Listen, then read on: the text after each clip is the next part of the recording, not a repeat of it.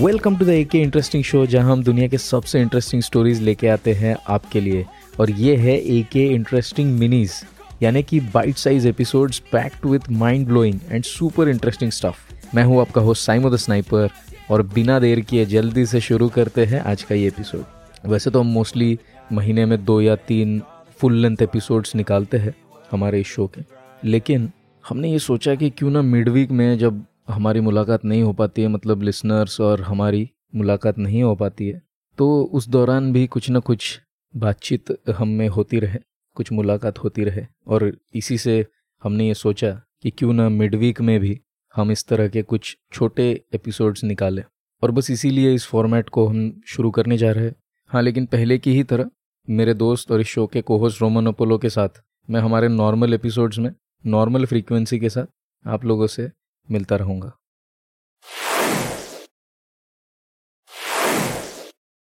तो इस वीक जब मैं थोड़ी सी रीडिंग कर रहा था तो उस समय मेरे रीडिंग में कुछ ऐसा है कि एक लैंड एनिमल है, जिसका नाम जॉनथन है। अब जॉनथन क्या है? एनिमल है तो वैसे आपको तो हिंट मिली है कि एक ह्यूमन बींग नहीं है बट जॉनथन जो भी है, ये ओल्डेस्ट लिविंग लैंड एनिमल है। तो मेरे मन में क्यूरियोसिटी और बढ़ गई कि यार अगर Jonathan oldest living land animal है तो फिर ओल्डेस्ट लिविंग ओशन एनिमल भी कोई ना कोई होगा। और फिर अगर हम सोचे तो बर्ड भी होगा और ट्रीज भी होंगे। तो इन सब के ऊपर मैंने थोड़ी रिसर्च की और जो फैक्ट्स मिले, वो बड़े ही मज़ेदार इंटरेस्टिंग और एकदम माइंड ब्लोइंग से मुझे कुछ फैक्ट्स मिले। इनमें से एक तो ऐसा है कि जो पिछले पाँच हज़ार सालों से इस धरती के ऊपर मौजूद है। तो वो भी मैं आपको बताने वाला हूँ, वो कौन है और वो कैसे इतने दिन तक ज़िंदा रह सकता है। लेकिन जब मैं और आगे रीडिंग करता रहा तो मेरे दिमाग में ये क्वेश्चन उठा कि कहीं ऐसा तो कोई बीइंग नहीं है कि जो इमोर्टल हो। वैसे रात काफ़ी हो चुकी थी तो मेरे दिमाग में ऐसे अजीब अजीब ख्याल आया करते हैं, जब थोड़ी रात ज़्यादा हो जाती है। तो ये अजीब सा सवाल मेरे दिमाग में है, जो कि अब सुबह उठने के बाद मुझे ऐसा फील हो रहा है कि कितना फूलिश सा सवाल था ये मेरे दिमाग में, कि ऐसे कैसे हो सकता है कि कोई जीव हो जो इमोर्टल हो। लेकिन जब मैंने इसके ऊपर और थोड़ी सी रिसर्च की तो there is something called as biological immortality और ऐसा एक जीव नहीं, ऐसे काफ़ी सारे जीव है जो बायोलॉजिकली इमोर्टल है, अमर है। तो मेरा तो भाई मतलब मैं तो एकदम शौक था जब मैंने ये पढ़ा, क्योंकि मेरी जनरल अंडरस्टैंडिंग यही थी कि ऐसा कोई जीव हो ही नहीं सकता। मतलब हर कोई जैसे बोलते हैं ना कि जो भी आया है, उसे एक दिन, एक ना एक दिन तो जाना ही है बट ऐसे भी है जिनको ऐसा ज़रूरी नहीं है कि एक ना एक दिन जाना है। लेकिन इमोर्टल उनको नहीं बोला जाता बायोलॉजिकल इमोर्टेलिटी बोली जाती है। और वो क्या है, क्यों है बायोलॉजिकल वर्ड यूज़ क्यों किया जाता है उसके साथ में, ये सब हम लोग डिस्कस करेंगे। लेकिन ऐसा नहीं लग रहा कि ये कंटेंट कुछ ज़्यादा ही है एक मिनी एपिसोड के लिए। तो मुझे भी ऐसा ही लगा था। तो मैं ऐसा कुछ करने वाला हूँ कि इसका मे भी कुछ कंटेंट हम आज कवर करेंगे और अगले मिनी एपिसोड में बचा हुआ कंटेंट कवर करेंगे। तो जल्दी से शुरू करते हैं जॉनथन की स्टोरी के साथ में। तो ज़्यादा सस्पेंस नहीं रखते हुए मैं आपको ये बता दूँ कि जॉनथन दरअसल एक जायंट टॉर्टोइज है। 1832 में एल्डेब्रा जायंट टॉर्टोइज की एक मादा ने कुछ अंडे दिए। जैसे कि हम जानते हैं कि टॉर्टोइज के अंडे होते और एल्डेब्रा जायंट टॉर्टोइज जो है एक स्पेशल स्पीशीज़ है टॉर्टोइज की और ये काफ़ी बड़े होते हैं। जैसे कि नाम से पता ही चल रहा है कि जायंट है। तो ये काफ़ी बड़े होते हैं टॉर्टोइज में से भी बहुत बड़े होते हैं। तो इसके कुछ अंडों में से ऑब्वियसली कुछ हैच हुए और जॉनथन का जन्म हुआ 1832 में। यानी कि आप समझ ही होंगे आज से हमारे कितने दो एक साल पहले की बात चल रही तो जॉनथन की उम्र 190 साल की है अभी। ये फ़िलहाल सेंट हेलिनाज आइलैंड में रहता है और ये जब 50 साल का था, यानी 1832 में जॉनथन का जन्म हुआ, वैसे जॉनथन को पूरा कहा जाता है जॉनथन द जायंट टॉर्टोइज इस तरह से उसका पूरा नाम लिया जाता है। बट खैर जॉनथन की जब उम्र पचास साल की थी, जब वो पूरी तरीके से मैच्योर हो चुका था, उस समय उसे सेंट हेलिनाज आइलैंड के ऊपर शिफ्ट किया गया।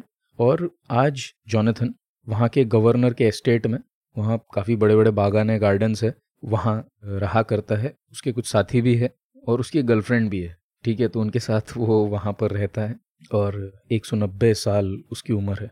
कैन यू इमेजिन 190 ईयर्स वैसे ये जो जायंट टॉर्टोइज होते हैं और जो एल्डेब्रा मैंने आपको बताया था कि एल्डेब्रा जो है, इस प्रजाति के जो जाइंट टॉर्टोइज होते हैं, ये काफ़ी ज़्यादा उम्र तक जीते एक और टॉर्टोइज के पहले भी था, जो कुछ दो सौ छप्पन साल ज़िंदा रहा था या रही थी I think that was a female Jonathan तो खैर मेल है।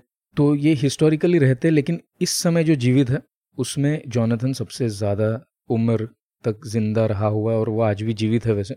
अब साइंटिस्ट का मानना है, ऐसा मैं क्यों कह रहा हूँ और क्यों ऐसा नहीं बोल रहा हूँ कि ये एक्चुअली है? ये इसलिए है क्योंकि किसी भी एनिमल का एग्जैक्ट एज पहली बात तो उसका अनुमान लगाना ही थोड़ा सा मुश्किल होता है। इसका अनुमान लगाने के कई सारे टेक्निक्स है जो साइंटिस्ट इसका इस्तेमाल करते हैं। बट दूसरी बात ऐसा है कि वाइल्ड में और नेचर में ऐसे कितने टोटोइजेज होंगे जिनको हम ट्रैक या ट्रेस नहीं कर रहे, उसका अनुमान हमें नहीं है। इसलिए जो हम जानते हैं, जिसे ट्रैक किया जा रहा है ट्रेस किया जा रहा है मतलब जॉनथन को एटीन से ट्रेस किया जा रहा है, उस हिसाब से हम कंफर्मेशन के साथ कह सकते हैं कि जॉनथन हमारी नॉलेज के हिसाब से सबसे ज़्यादा सबसे ओल्ड है राइट जॉनथन के स्वभाव का डिस्क्रिप्शन स्लो जेंटल और सरप्राइजिंगली सोशिएबल कहकर किया जाता है। काफ़ी फ्रेंडली है ह्यूमंस के साथ इंटरेक्शंस भी इसके काफ़ी अच्छा हो मतलब काफ़ी अच्छे रहते हैं नॉर्मली इज़ नॉट हॉस्टाइल और एनीथिंग और ऑब्वियसली स्लो और जेंटल तो होगा ही यार। अब टॉटोइज है तो कहीं उछल कूद करने की उम्मीद तो उससे है नहीं कोई खास। और ये बड़े मज़े से अपने गार्डन्स में घूमा करता है। गवर्नर का एस्टेट है भाई, ऐश की ज़िंदगी है। लेकिन जैसे कि कहा जाता है कि growing old is a very difficult process तो उसी तरीके से जॉनथन की जो रिसेंट हिस्ट्री है, उसमें पिछले पाँच सालों में उसकी तबीयत काफ़ी ख़राब हो गई थी। मतलब पाँच साल पहले उसकी तबीयत कुछ ज़्यादा ही ख़राब थी। इतनी ख़राब थी कि उसकी इनफैक्ट आई साइड भी चली गई थी और उसका सेंस ऑफ़ स्मेल भी चला गया था। मतलब सूंघने की क्षमता भी नहीं थी। और उसकी वजह से उसको मतलब खाने में भी काफ़ी दिक्कत हुई थी क्योंकि ये लोग जो है कि खाने को सूंघ के ही उसके पास पहुँचते देख भी नहीं पा रहा और सूंघ भी नहीं पा रहा। तो काफ़ी इसकी जो है तबीयत ख़राब हो गई थी। तो उस समय वहाँ के जो गवर्नर थे, जिनके स्टेट पे ये रहता है, उन्होंने जो हॉलिन्स नाम के एक लोकल वेटरनरी को वहाँ पे बुलाया और उन्होंने एक बड़ी स्ट्रिक्ट डाइट इसके लिए रिकमेंड की, एप्पल्स, कैरेट्स, गुआवा क्यूकम्बर्स और बनाना वाली। तो केवल जॉनथन को यही सारी चीज़ें दी जाती थी। और इस लाइफस्टाइल चेंज से उसको काफ़ी फ़ायदा हुआ। और जॉनथन की हालत अभी बहुत बढ़िया है। मतलब पाँच साल पहले से लेकर अभी तक तो उसने काफ़ी उसके जो, उसकी जो हेल्थ है, उसमें काफ़ी सुधार आया हुआ है। तो let's hope for the best कि जॉनथन की हेल्थ ऐसी ही बने रहे और कई सालों तक जिए। और पिछले वाले वर्ल्ड रिकॉर्ड जो कि हमारी नॉन हिस्ट्री में हमें वर्ल्ड रिकॉर्ड पता है कि 256 ईयर्स का जो है, उसे भी जॉनथन तोड़ पाए। वैसे मैं ये सोच रहा था कि जॉनथन का रिकॉर्ड मतलब जॉनथन का रिकॉर्ड नहीं जॉनथन को अगर वर्ल्ड रिकॉर्ड तोड़ते हुए देखना है तो उसके लिए मुझे नब्बे साल, सौ साल तक जीना पड़ेगा। तो आई डोंट नो तो भले मैं देख सकूँ या ना सकूँ, लेकिन जॉनथन के लिए मेरी यही कामना है कि वो डेफिनेटली इस रिकॉर्ड को तोड़े और सबसे ज़्यादा साल तक जीने वाला टॉटॉइज बने। Not only tortoise giant tortoise वैसे अगर आप सोचे तो जॉनथन 190 साल तक ज़िंदा है। उसने फ़र्स्ट वर्ल्ड वॉर देखा है, उसने सेकेंड वर्ल्ड वॉर जब चल रहा था, तब भी वो ज़िंदा था। इंडस्ट्रियल रेवोल्यूशन जब शुरू हुआ था यूरोप में तो वो एटीन की बात है एटीन वगैरह में इंडस्ट्रियल रेवोल्यूशन चल रहा था उस समय।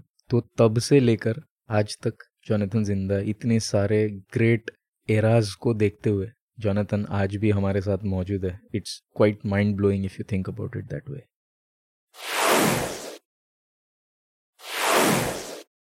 तो इसी के साथ चलते हैं ओल्डेस्ट लिविंग ट्री के ऊपर।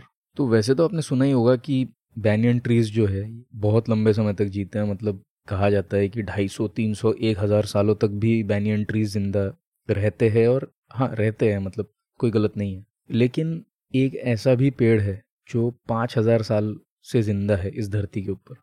कहाँ हम 190 ईयर्स की अभी बात कर रहे थे और अब मैं डायरेक्टली 5000 ईयर्स पे जा रहा हूँ तो ये बहुत ही बड़ा जंप है। लेकिन ऐसा एक ट्री है और वो अब भी मौजूद है इस धरती पर। और ये ट्री जो है, ये ग्रेट बेसिन ब्रिसलकोन पाइन प्रजाति का एक पेड़ है और इस पर्टिकुलर पेड़ जिसकी उम्र एग्जैक्टली डिटरमाइन की हुई है age five thousand and seventy years इस पेड़ का नाम है Methuselah M E T H U S E L A H तो इसका जो उच्चारण प्रोनाउंसिएशन है, वो कुछ मेथ्यूसेला ऐसा ही कुछ होगा। So Great Basin bristlecone pine प्रजाति का ये जो पेड़ है, इसकी खोज की थी डॉक्टर एडमंड शुलमन नाम के एक साइंटिस्ट ने।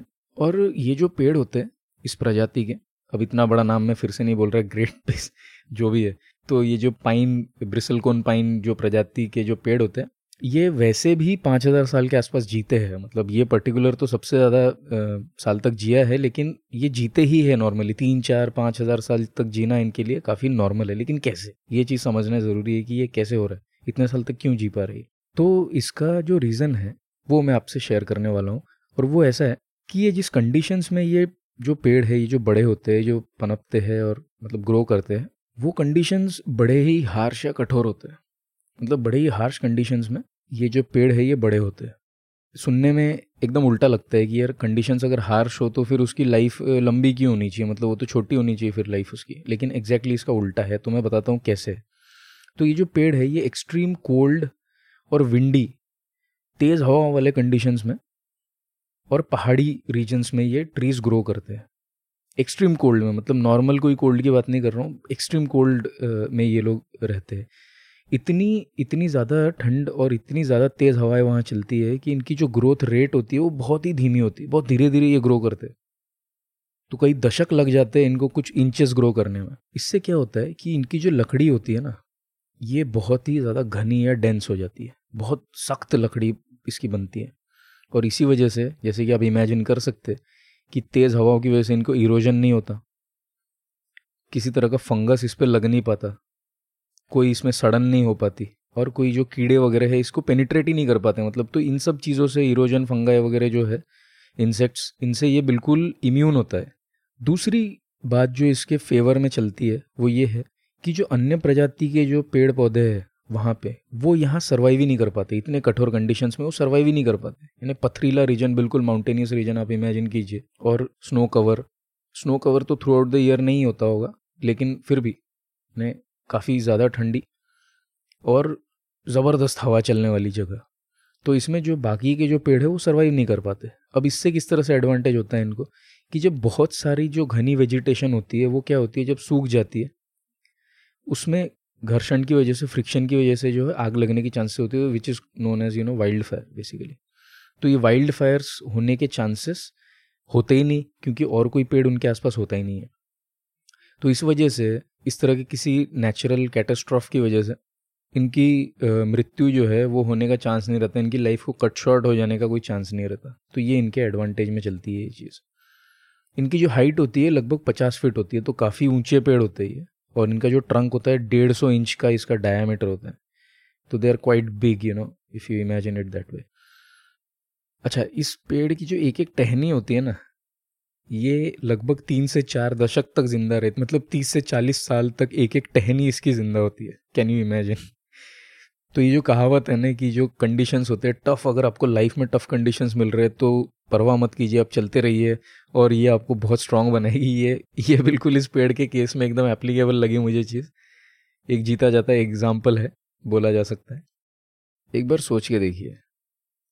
मैथ्यू सलाह तब भी ज़िंदा था जब इंसान पहली बार लिखना शुरू कर रहे थे, वो तब भी ज़िंदा था, जब इजिप्ट में पिरामिड्स का कंस्ट्रक्शन चल रहा था। और इतने सारे सालों तक ज़िंदा रहकर, इतने हज़ारों सालों की जर्नी को पूरा करके, आज भी मैथ्यूजला हमारे बीच में ज़िंदा है। ये कितनी अमेजिंग बात है।